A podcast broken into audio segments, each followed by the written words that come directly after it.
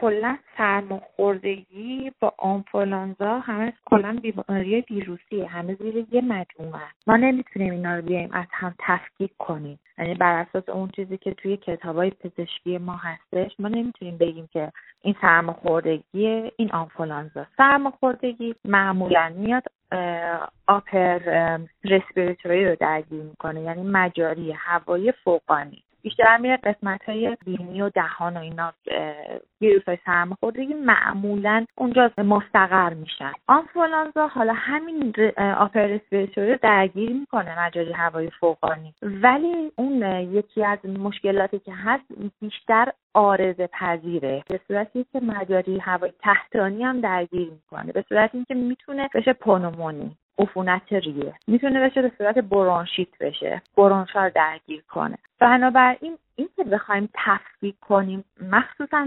اوایلش که بخواد مثلا مجاری بیشتر مجاری هوایی فوقانی درگیر میشه ما نمی‌تونیم بگیم این سرماخوردگی این آنفولانزا ولی معمولا توی آنفولانزا ما تبای بالا داریم. چون قدرت سرایت سرماخوردگی هم به همون اندازه سریعه که توی آنفولانزا داریم. ولی معمولا خب میگم آرزه دار شدن توی آنفولانزا بیشتره. وقتی که آرزه دار معمولا آنفولانزا زمانی که آرزه دار میشه معمولا یه روز دو روز سه روز میگذره. طرف میگه خب یه سرماخوردگیه بعد وقتی آرزه دار میشه ما می‌فهمیم این آرزه این آرزه این آنفولانزا بوده. به خاطر همین مثلا تست تشخیصی نداریم که مثلا زمان کرونا که بیایم بگیم چرا؟ مثلا انوان اچوان چرا؟ ما می‌تونیم مثلا اون با توجه اصلا کلا یه شروع خیلی پر سر و صدا داره. تبه بسیار بالا داره. انوانچان آنفولانزای انوانچوان یه تبه مثلا بالای چهل درجه داره. ولی معمولا آنفولانزای معمولی. یعنی حالا هر آنفولانزایی که الان به شکلهای مختلف میاد و اسامی مختلف میاد.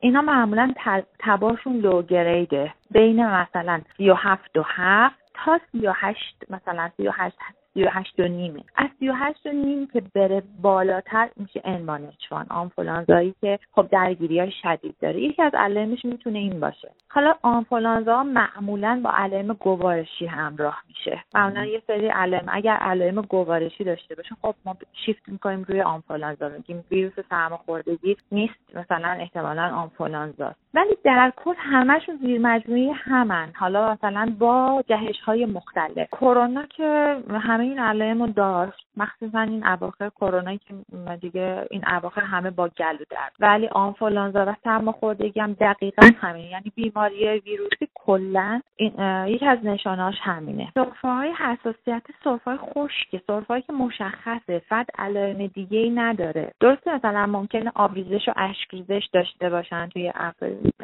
توی افرادی که مثلا دچار همین آلرژی فصلی هستن.